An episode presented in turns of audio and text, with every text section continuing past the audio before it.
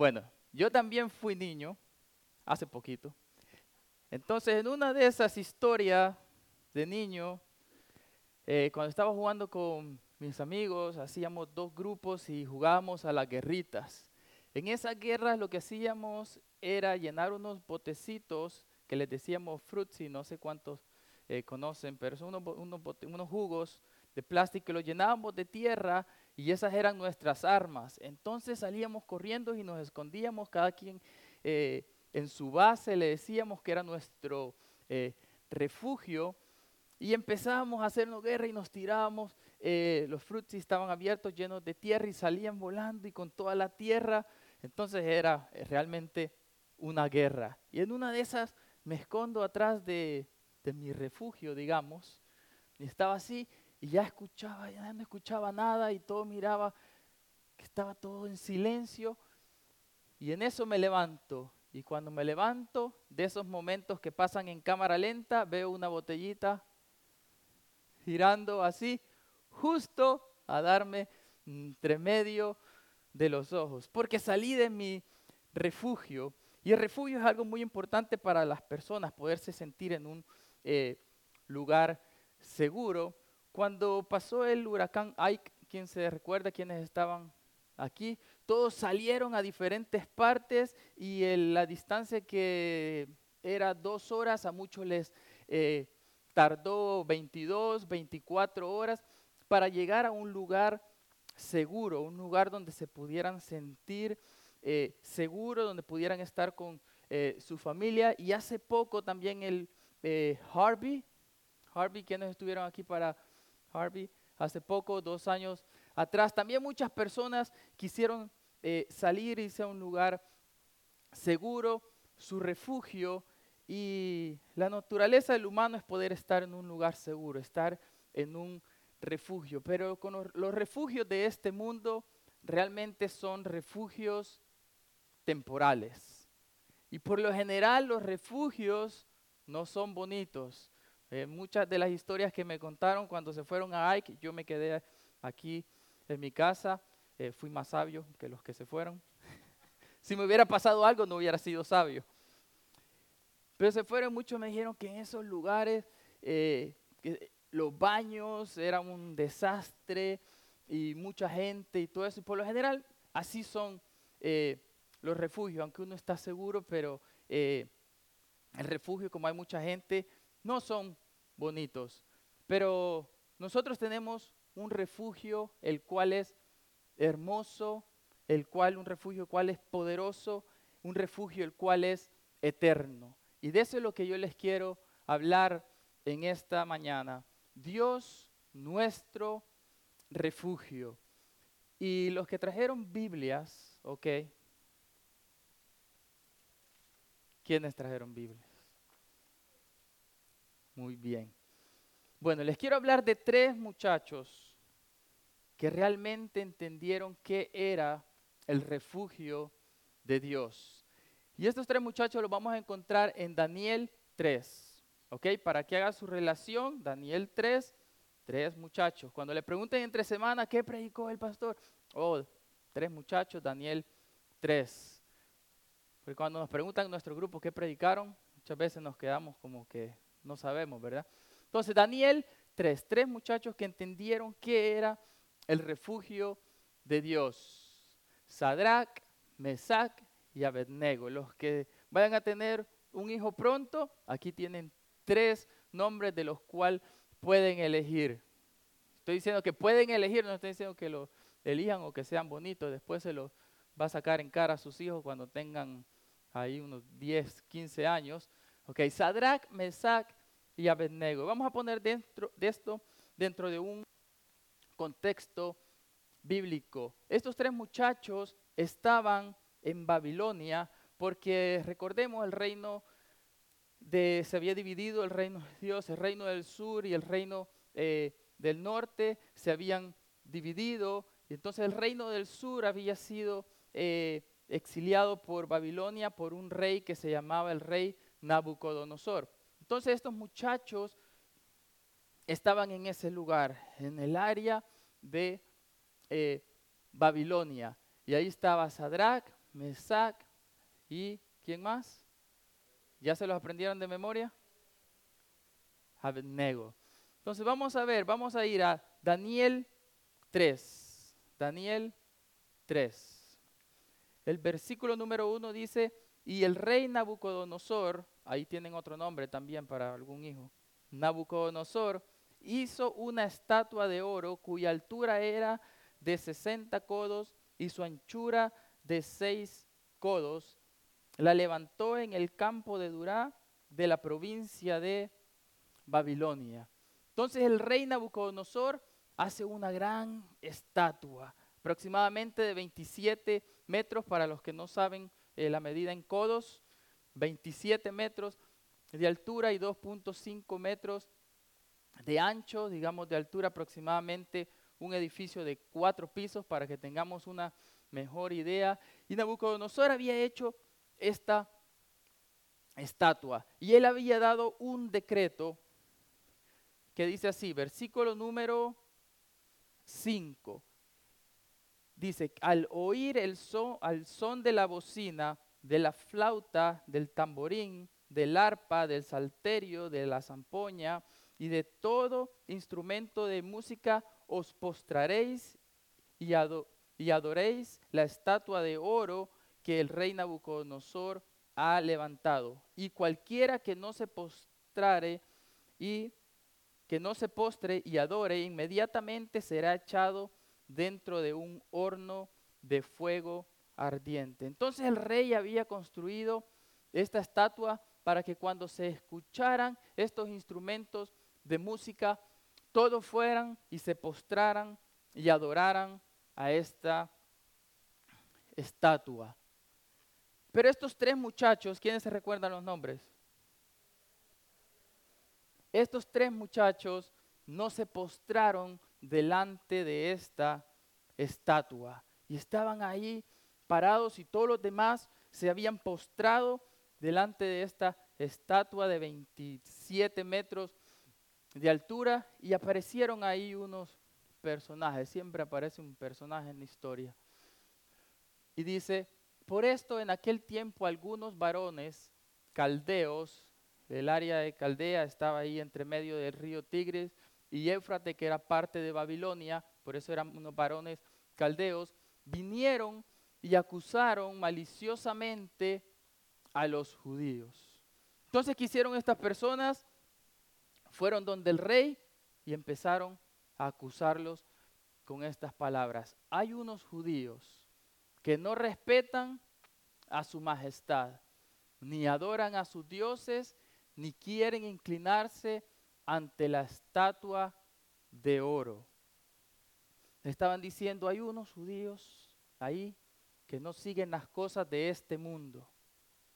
Qué hermoso sería que la gente de afuera diría, hay unas personas ahí que no están siguiendo las cosas de este mundo, que no adoran imágenes. Y cuando me refiero a no adorar imágenes, no me estoy solo refiriendo a las imágenes que se levantan eh, como ídolos de palos. También me refiero a, a los ídolos que uno mismo se levanta, que están tomando el lugar de Dios. Y muchas veces nuestra, nuestra esposa pasa a ser un ídolo y nuestra esposa toma el lugar de Dios. O, el esposo toma el lugar de Dios. O muchas veces nuestros hijos toman el lugar de Dios. Y ahora decimos, no, no voy a ir el domingo porque tengo que llevar a mi hijo eh, a tal lugar. Y se nos hace una rutina llevar a nuestro hijo a tal lugar, nuestro hijo para allá, y está tomando el lugar de Dios. ¿Y cuántas veces hemos visto cuando Dios obra en nuestra familia y nos da milagros y nos da un hijo y sana a nuestros hijos, sana a nuestra esposa, al esposo? Y ahora decimos, ahora le voy a dedicar más tiempo a mi esposita. Y no vamos a ir a la escuela bíblica más, no vamos a ir a, a desayunar, porque hay que pasar tiempo en familia. Y no digo que el pasar tiempo en familia esté mal, pero está mal cuando ese tiempo es el tiempo de Dios y se lo estamos dando a la familia. Dios primero que todas las cosas. Y dice, estos muchachos no se postraban, estos muchachos no se inclinaron ante esta estatua. Nos estaremos inclinando ante las cosas de este mundo. Estaremos diciendo, no importa, yo voy a seguir a este mundo. O solo queremos postrarnos delante de Dios. O quizás nos estamos postrando ante una adicción, ante las drogas, nos estamos postrando ante el alcoholismo, nos estamos postrando en cosas que son de este mundo. Y estos tres muchachos estaban firmes, postrados delante de Dios, en lugar de estar postrados delante de las cosas de este mundo. Hace unos días atrás, o no me recuerdo si fue ayer, mandaron un mensaje en el cual eh, uno de los candidatos para presidencia de Estados Unidos de, para el 2020 mandó estaba, estaba dando un discurso y dijo que a las iglesias si están en contra del lesbianismo, de los gays, de los transexuales y de todas esas cosas que son abominación para Jehová, dice que les va a quitar el tax exempt. Y nosotros nos postramos delante de Dios y le vamos a decir que nos quite el tax exempt. Pero nosotros no vamos a casar a dos personas del mismo sexo porque eso va en contra de la palabra de Dios. Y nosotros nos vamos a postrar delante de este mundo porque nosotros nos tenemos que postrar delante de Dios y cumplir lo que dice su palabra. Entonces este rey Nabucodonosor se enoja cuando llegan esos chismositos por ahí y le dice, mira rey, mira lo que está haciendo, no, no se postran delante de tu estatua. Entonces se enoja rey Nabucodonosor y los manda a llamar para ponerles un poquito de presión para que se vayan a, postrar delante de esta estatua. Y les dice, ahora pues, ¿estáis dispuestos para que al, oír el son de la bocina, de la flauta, del tamborín, del arpa, del salterio, de la zampoña y de todo instrumento de música, os postréis y adoréis la estatua que he hecho? Ahora están dispuestos que al oír al mundo se van a postrar. Les estaba poniendo un poquito depresión, como cuando los amigos le, hablan a uno, algunos, a mí ya ni me hablan, y le dicen, te invito, vamos, vamos a, bailar, vamos, un poquito de presión. Y ahí estamos, mm, pensándolo a ver qué, qué vamos a hacer.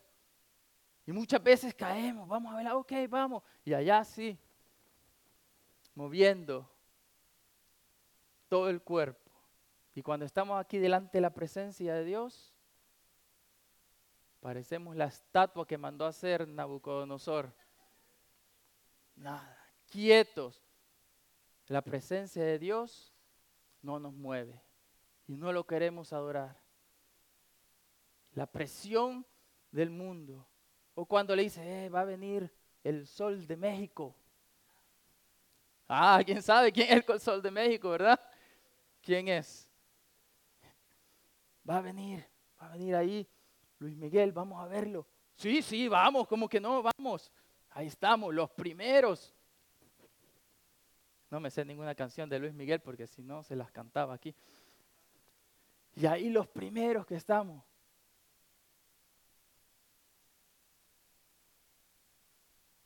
Y sucumbir, ¿cómo se dice? bueno, esa palabra, ustedes ya saben. Y caemos ante la presión de este mundo, cuando nos empiezan a decir cosas. Y hay muchas veces que hasta nuestra cama es el ruido de este mundo.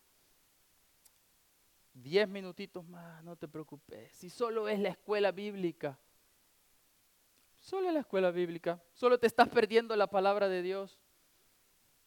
Nada más, solo eso. Puedes llegar al culto, puedes llegar a las 11. Y si hacen las 11, no te preocupes, si primero va la alabanza, igual sos una estatua. Entonces, puede llegar justo a la prédica. Y le estamos quitando el tiempo a Dios. Y ahora nuestra camita es nuestro ídolo. Porque no queremos poner a Dios en primer lugar, pero después sí queremos que Él sea nuestro refugio, que Él nos cubra, que Él nos saque de todas las situaciones en las que nosotros estamos pasando. Pero cuando nosotros le tenemos que dar el tiempo, Él es segundo. Y muchas veces estamos aquí y decimos, no, primero, mi primer amor eres tú, Señor. Se los recité porque no se los puedo cantar. La otra vez me criticaron por cantar. ¿A quién estamos poniendo en primer lugar en nuestra vida? ¿A Dios o tenemos ídolos? ¿Nuestras cosas materiales? ¿Eso estamos poniendo en primer lugar? Y le dice el rey, porque si no lo adoré, porque si no la adoréis, en la misma hora seréis echados en medio de un horno de fuego ardiendo. ¿Y qué Dios será? Aquel que os libre de mis manos. Nabucodonosor no sabía el Dios de estos tres muchachos. No conocía al Dios de estos tres muchachos. El Dios poderoso, el Dios que puede ser nuestro refugio. El Dios que puede cambiar todas las cosas y puede hacer todas las cosas nuevas. Y por eso le pregunta el rey Nabucodonosor y les pregunta al muchacho, ¿y qué Dios será aquel que os libre de mis manos? No conocía el poder de Dios. Entonces Sadrach, Mesach y Abednego respondieron al rey Nabucodonosor diciendo, no es necesario que te respondamos sobre este asunto realmente conocían a Dios. Y le dicen, no es necesario. Y cuando nos hablan a nosotros, eh, vamos a ir allá a ver el sol de México. Mira, no es necesario que te responda este asunto. ¿Sabes que soy hijo de Dios? ¿Sabes que yo adoro y sirvo a Dios primero? No es necesario que te responda. ¿Ya sabes mi respuesta? No eh, vamos a ir allá a tomar, a fumar, vamos a hacer. Eh. No es necesario que te responda. No es necesario ni que hablemos de este asunto. Ya sabes a quién yo sirvo. He aquí nuestro Dios, a quien servimos, puede librarnos del horno de fuego ardiente. Y de tu mano, oh rey, nos librará le vamos a quitar el tax exempt. Nosotros sabemos a quién servimos y de esas manos Dios nos va a liberar. Y esto quiere decir que si nosotros servimos, nosotros somos qué? Siervos. ¿Y quién es nuestro amo? Dios. Y muchas veces nosotros cómo queremos actuar. Nosotros como amos y nosotros como Dios y, Dios como nuestro siervo. Y ahora decimos, Dios, espérame, espérame. Y Dios nos está diciendo, levántate temprano, anda a la escuela bíblica, anda a adorarme, mi nombre, anda a tu grupo. La orden de un amo hacia un siervo. Y nosotros no. Primero, yo. Dios, espérame, que yo soy tu amo, vos sos el siervo. Ahí está, tranquilito. Cuando yo tenga tiempo, cuando yo quiera, entonces voy a ir. Y se dan vuelta los papeles. Ahora nosotros somos los amos y Dios es el siervo como que la silla empieza a incomodar, ¿verdad?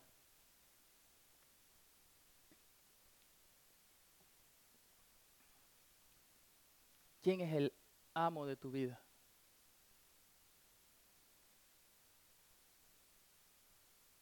Debería ser nuestro amo. Y si no, sépase, oh rey, que no serviremos a tus dioses, ni tampoco adoraremos las estatuas que has levantado. Qué claridad de estos tres muchachos. Y dice, ¿y si no? Igual si me quemo allá, no importa. Qué claridad de la soberanía de Dios que estos muchachos tenían. Y si, me no, y si me quemo ahí, igual no me voy a postrar delante del mundo. Igual no me voy a postrar delante de la estatua que has levantado. Y esto me recuerda una vez que iba en el bus y mis papás siempre me decían, no te vayas en este bus para la escuela, eh, porque te puede pasar algo. Y entonces de desobediente me subo a ese bus, me voy para la escuela, me siento atrás del, del bus, veo dos muchachos que se suben y yo dije, ya fui. Sacaron un cuchillo, porque se nota, ¿verdad? La apariencia. Sacaron un cuchillo, le empezaron a pedir todas las cosas a todos los que estaban ahí y ya iban llegando a mi turno y yo empecé a orar a Dios y le decía, Señor, Señor, que no me vayan a robar, que no me vayan...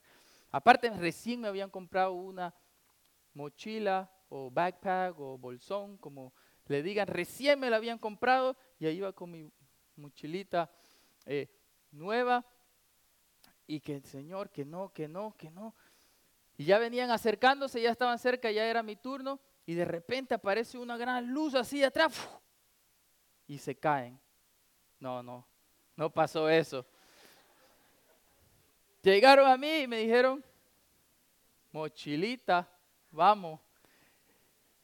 Mochilita para los cuadernos, dicen. Me la tuve que quitar, se la tuve que dar, no sé cómo fue, que de dónde, porque estaba eh, muy nervioso, no sé cómo le dije, tirame los cuadernos ahí porque no los vas a ocupar, por favor. Y bueno, me tiró los, los cuadernos ahí y por lo menos me quedé con los cuadernos, pero me quedé eh, sin mochilita. Pero Dios deja que pasen situaciones. Y nosotros podemos decir, y si no, sépase que no serviremos al mundo. Y Dios va a dejar que pasen ciertas situaciones porque Él siempre tiene algo mejor para nosotros, un propósito eterno, un propósito que es para nuestro propio bienestar. Y Jesús dice que se retiró antes de ser crucificado. Y dice, yendo un poco adelante, se postró sobre su rostro, orando y diciendo, Padre mío, si es posible, pase de mí esta copa, pero no sea como yo quiero, sino como tú. Aún Jesucristo mismo en el momento de la angustia estaba diciendo que pase, si es posible, que pase de mí esta copa. ¿Qué hubiera pasado con la humanidad si esa copa hubiera pasado? ¿Hubiéramos tenido salvación? ¿Qué hubiera pasado si Jesucristo no hubiera muerto por nuestros pecados? toda la humanidad, todos ustedes, yo, estuviéramos condenados al fuego eterno. Pero Dios siempre tiene un propósito hermoso y un propósito grande. Y el propósito era la salvación de la humanidad. Jesucristo muere en la cruz por cada uno de nosotros y su sangre es derramada por cada uno de los que estamos aquí y el propósito de Dios Padre es cumplido. Siempre hay un propósito en todo lo que Dios hace. Y si nosotros decimos, Señor, Señor, dame esto, dame esto, y no lo hace. No quiere decir que por eso hoy nosotros nos vamos a ir a postrar al mundo. O pasó algo en la iglesia, entonces yo me voy, yo me voy de la iglesia y nunca voy a, a regresar, nunca voy a regresar a la iglesia porque pasó algo ahí. Y te perdés de una relación con Dios, de poder crecer con Dios. Te perdés el propósito eterno de Dios para tu vida.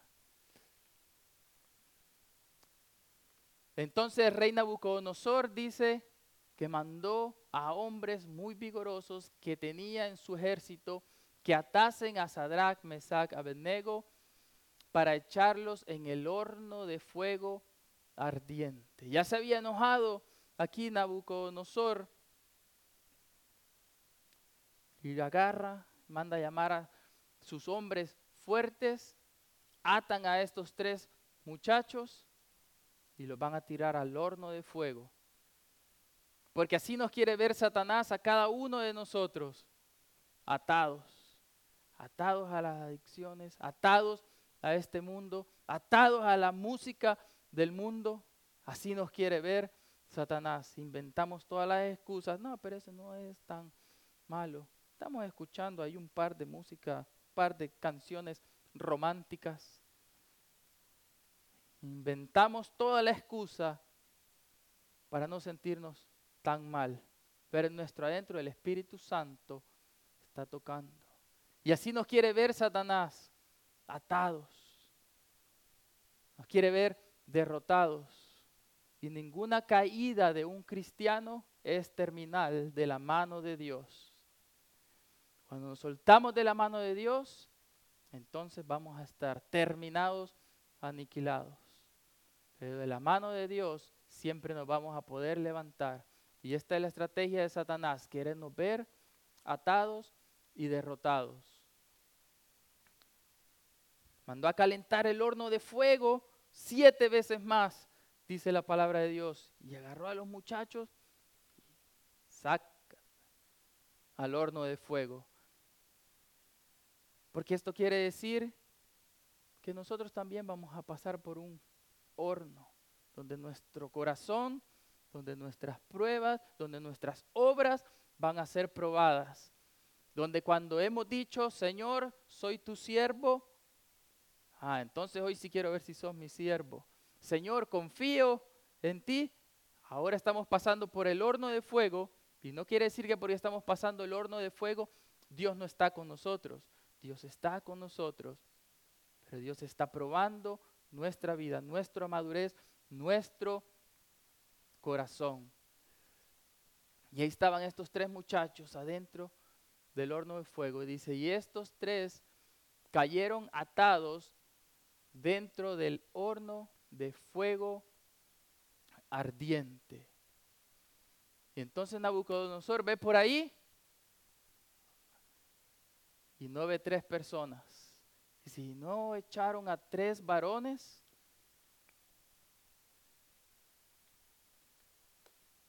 y el rey Nabucodonosor estaba viendo cuatro. Cuatro personas. Cuando nosotros estamos pasando por el horno de fuego, Dios con nosotros. Dios estando ahí cubriéndonos. Dice como la gallina cubre a sus polluelos. Ahí nos mete y nos va cubriendo y nos va enseñando en ese horno de fuego. Y dice, y él dijo, he aquí, yo veo cuatro varones sueltos, que se, que se pasean en medio del fuego sin sufrir ningún daño, y el aspecto del cuarto es semejante a hijo de dioses, de los dioses. Y aquí yo veo cuatro la presencia de Dios con ellos. ¿Será que la presencia de Dios está con nosotros? ¿Será que nosotros estamos con la presencia de Dios? ¿O no queremos la presencia de Dios en nuestra vida? dicen que estaban pasando por ahí, dice, sin sufrir ningún daño. Imagínense ahí adentro del horno de fuego. Está bueno el sauna, ¿verdad, Sadrach? Sí, está buenísimo por aquí. Sin sufrir ningún daño. Y cuando estemos pasando por el horno de fuego, no será cuál, yo no sé cuál será el horno de fuego que estén viviendo o que vivieron o que vamos a vivir, pero sin ningún daño vamos a pasar con la presencia de Dios en nuestras vidas. Y dice, y el aspecto del cuarto era semejante a hijo de los dioses. Todavía no había conocido al Dios Todopoderoso. Lo miraba. Y la gente de allá puede ver, wow, ¿qué le pasa a ese muchacho? Mira la circunstancia que está pasando. Pero mira, su gozo, ¿qué? ¿Por qué él tiene ese gozo? ¿Por qué él tiene esa paz ante la situación que está pasando? Porque la gente no va a entender. Pero eso va a ser testimonio para que ellos conozcan al Dios altísimo. Queremos la presencia de Dios. Queremos que Dios realmente sea nuestro refugio o nosotros mismos queremos armar nuestro refugio. Queremos que nuestro esposo sea nuestro refugio la esposa sea nuestro refugio, nuestra casita sea nuestro refugio. Queremos que el Dios altísimo sea nuestro refugio. Entonces Nabucodonosor se acercó a la puerta del horno de fuego ardiendo y dijo, Sadrach, Mesach, Abednego, siervos de Dios altísimo, ahora sí, siervos del Dios altísimo. Salid y venid. Entonces Sadrach, Mesach y Abednego salieron de en medio del fuego. ¿Salieron porque Nabucodonosor les había llamado o salieron porque Dios los había protegido? ¿Qué pasa si Dios no, no los hubiera protegido? Hubieran quedado hechos cenizas. Por más que gritara Nabucodonosor, Sadrach, Mesach, Abednego, por más que gritaran, no iban a salir. Salieron porque la presencia de Dios los cubrió, porque la presencia de Dios estaba en ellos y ahora sí salieron de en medio del fuego, salieron de en medio del horno del fuego. Y qué hermoso sea cuando nosotros vamos a salir de en medio del horno de fuego y digamos, Dios fue mi refugio y Dios es mi refugio. Dios ayudándonos, Dios estando con nosotros. Y se juntaron los sátrapas, los gobernadores, los capitanes y los consejeros del rey para mirar a estos varones como el fuego no había tenido poder alguno sobre sus cuerpos. No había tenido ningún poder sobre sus cuerpos, ni aun el cabello de su cabeza se había quemado, sus ropas estaban intactas y ni siquiera el olor de fuego tenían. Sus cuerpos salieron intactos. Le voy a pedir a los de alabanza si pueden eh, pasar. Sus cuerpos no tenían nada. Cuando salgamos del horno del fuego, nosotros vamos a decir, ¿viste? La enfermedad que tuve, nada. Mi cuerpo intacto. Pasé el horno de fuego en victoria. Porque me postré delante de Dios.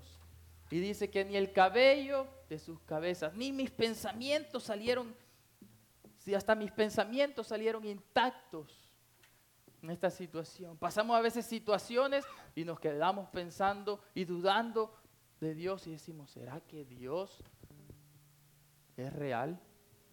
Y empezamos a dudar porque no nos preparamos de antes de que pasáramos el horno de fuego. No servíamos a Dios y decíamos que lo servíamos, pero Ah, voy a ir a la iglesia, pero nunca me voy a comprometer para nada. Nunca voy a poner a Dios en primer lugar en mi vida. Entonces ahora tenemos que pasar el horno de fuego y ahora nuestros pensamientos se mueven. Dice, capaz que Dios no es Dios. Capaz que no le tengo que servir tanto. Dice, y sus ropas estaban intactas, su apariencia intacta. Y cuando pasemos por el horno de fuego, nuestro semblante va a ser intacto. Vamos a tener gozo, vamos a tener paz, vamos a poder seguir alabando a Dios. Y, y ni siquiera olor de fuego tenían. ¿Se imaginan saliendo del horno de fuego? Perfumito.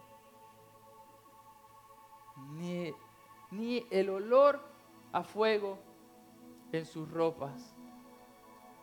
Cuando nosotros pasemos por ese horno de fuego y que Dios sea nuestro refugio, vamos a decir, pasé yo eso, ni me recuerdo, pero hoy tengo eso para poder ayudar a otros. No sé. Y ya no vivimos del pasado, ay, me recuerdo cuando. Recuerdo, ¿te acordás cuando éramos novios? Y me dijiste esta palabra pero si tenemos casado 48 años, y te, te acordás cuando fuimos novios, viviendo del pasado. Entonces Nabucodonosor dijo, bendito sea el Dios de ellos. Igual no lo reconoció como su Dios, pero entendió que había un Dios sobre todos los dioses y sobre su estatua. Y nosotros tenemos que entender que hay un Dios sobre todas las cosas y sobre todo el sistema de este mundo. Y hay un Dios que está sobre, aún sobre nuestra familia. Y dice, entonces Nabucodonosor dijo, bendito sea el Dios de ellos, de Sadrach, Mesach y Abednego, que envió su ángel y libró a sus siervos que cuatro cosas importantes que tenemos que hacer que estos tres muchachos hicieron para que Dios sea nuestro refugio. Confiaron en Él y que no cumplieron el edicto del rey y entregaron sus cuerpos antes que servir y adorar a otro Dios, a otro Dios que su Dios primeramente confiaron en Él. ¿Cómo está nuestra confianza en Dios? ¿Realmente confiamos en Dios? ¿Que Él tiene el control de todas las cosas? ¿O Él tiene el control de algunas cosas y nosotros tenemos el control de las otras cosas? Él tiene el control de la cuarta parte de mi vida y los otros tres cuartos yo puedo, Dios. No te preocupes por, este, por esta área. Yo la tengo dominada. Y el mundo nos ata. Que no cumplieron el edicto del rey. No se dejaron guiar por las cosas de este mundo. Vamos, sí, vamos, vamos. Sí, vamos. Vamos al concierto. Sí, vamos al concierto. entregaron sus cuerpos. Y dice la palabra de Dios que entreguemos nuestros cuerpos en sacrificio vivo y santo, agradable a Dios, es vuestro culto racional. que pensar en lo que estamos haciendo. Pensar que aquí está la presencia de Dios enfrente de nosotros y a Él es a quien nosotros estamos alabando y glorificando. Y no solo decir voy a la iglesia, vamos al culto y Aquí está la presencia de Dios. Y esa presencia de Dios nos tiene que hacer que nosotros le alabemos, tiene que hacer que nosotros le glorifiquemos y tiene que, hacer que ese corazón de piedra se convierta en un corazón de carne. Y ahora delante de la presencia de Dios nos podemos gozar y no estar como la estatua de Nabucodonosor. Como que no hay una presencia de Dios en nuestra vida, quietos, sin movernos. No podemos glorificarlo, no podemos exaltarlo. Y dice, antes sirvieron y adoraron a Dios. Antes que servir y adorar a otro Dios que su Dios. ¿Quién está en primer lugar en nuestra vida? ¿A quién estamos realmente sirviendo? ¿A Dios Altísimo, que puede ser nuestro refugio? ¿O estamos sirviendo al mundo, a los otros dioses, a nuestros propios ídolos? que nosotros mismos hemos puesto en primer lugar. Y después andamos ahí queriendo decir, ah, Dios el primero. Dios siempre primero en mi vida. Mentira. Mentira. La palabra de Dios dice, no os engañéis a vosotros mismos. Si no estamos poniendo en primer lugar a Dios, mejor no digamos. Si no queremos venir a aprender de su palabra, no queremos venir a la escuela bíblica, que es una hora en la semana, mejor no digamos que tenemos a Dios en primer lugar. Mejor trabajemos y digamos, no, Dios todavía no es el primero en mi vida. Pero voy a trabajar y con la ayuda de Dios me lo voy a poner en primer lugar. Pero no nos engañemos a nosotros mismos diciendo que Él es el primero cuando Él no es el primero. Diciendo que nosotros le servimos cuando no le servimos. Diciendo que Él es nuestro amo cuando en realidad nosotros lo tenemos como siervo. Mejor arrepintámonos de nuestros pecados. Demos vuelta y ahora digamos, Señor, te he fallado. Te sigo fallando pero te quiero poner como primer lugar en mi vida. Ayúdame Dios, sé tú mi Señor, sé tú mi amo. Padre, gracias te doy por esta palabra que tú has traído a nuestra vida. Sabemos, Padre, que tu palabra es fuerte, Señor, y penetra nuestros corazones Señor, discierne nuestros pensamientos. Entra en lo más profundo de nuestra vida. Y queremos que tu palabra transforme nuestra vida. Queremos ponerte en primer lugar. Queremos ser como estos tres muchachos. Que tú seas nuestro refugio. Que tú estés siempre como primer lugar en nuestra vida. Ayúdanos, Señor. Si realmente quieres poner a, Dios, a Jesús como primer lugar en tu vida, pero nunca lo has aceptado como tu Salvador y como tu Señor, ese es el primer paso que tienes que tomar.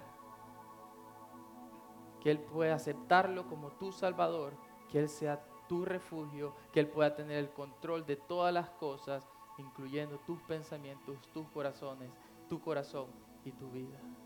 Y si en esta tarde quieres poner a Jesús en primer lugar en tu vida y quieres recibirlo como tu Salvador, ahí donde estás puedes repetir esta oración con fe. Padre, sé que he caminado lejos de ti. Te recibo en mi corazón como mi Salvador, como mi Señor. Me arrepiento de mis pecados. Límpiame, Señor. Gracias porque ahora soy tu Hijo y también tu siervo. Y para los que ya hemos estado en el Evangelio, pero capaz que nunca hemos puesto a Dios como nuestro amo en nuestra vida y nos hemos dejado influenciar por las cosas de este mundo y no nos hemos parado firme en la presencia de Dios. Les voy a dar dos minutitos para que ahí donde estén puedan comprometerse con Dios. Puedan hacer un pacto con Dios, no un pacto con los hombres. Ahí mismo donde están, pueden hablar con Dios y decirle si se comprometen con Él a servirle, no de palabra, sino de hecho. Que la presencia de Dios se pueda notar en nuestra vida. Que podamos clamar cuando estemos en el horno de fuego y que sepamos que Él nos va a cubrir y va a ser nuestro refugio.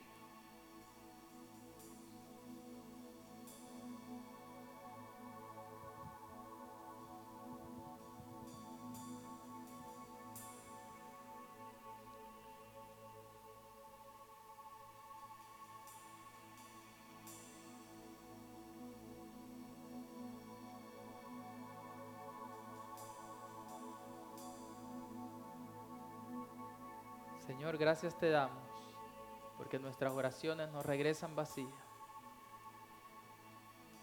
Y gracias te doy, Señor, por cada uno de los que pudimos hacer ese, este compromiso contigo. Señor, sabemos que nuestras fuerzas no lo podemos lograr, pero en ti sí podemos, porque tú eres más que vencedor. Tú dejaste al Espíritu Santo, Señor, en nosotros, que es nuestro consolador, nuestro ayudador. Gracias, Padre, por tus bendiciones. Ayúdanos, Padre. Te queremos alabar, te queremos glorificar. Y nos alegramos, Señor, porque siempre nos das oportunidad. Nos alegramos, Señor, porque siempre en ti, Padre, nos podemos levantar. Y hoy queremos glorificar tu nombre, queremos exaltar tu nombre y no queremos estar como esa estatua que levantó el rey Nabucodonosor. Queremos, Señor, exaltarte y queremos alabarte, Señor, y queremos saltar en tu presencia, Señor Jesús. Queremos exaltar tu nombre, Padre, porque solo tú te lo mereces, solo tú eres Rey de reyes y Señor de señores, y, el, y es, eres el único en el cual nosotros vamos a ir y nos vamos a postrar, Señor. Gracias te damos, Padre. Gracias, Señor. A danzar delante de tu presencia, su amor es quien nos sustenta, Él es Dios.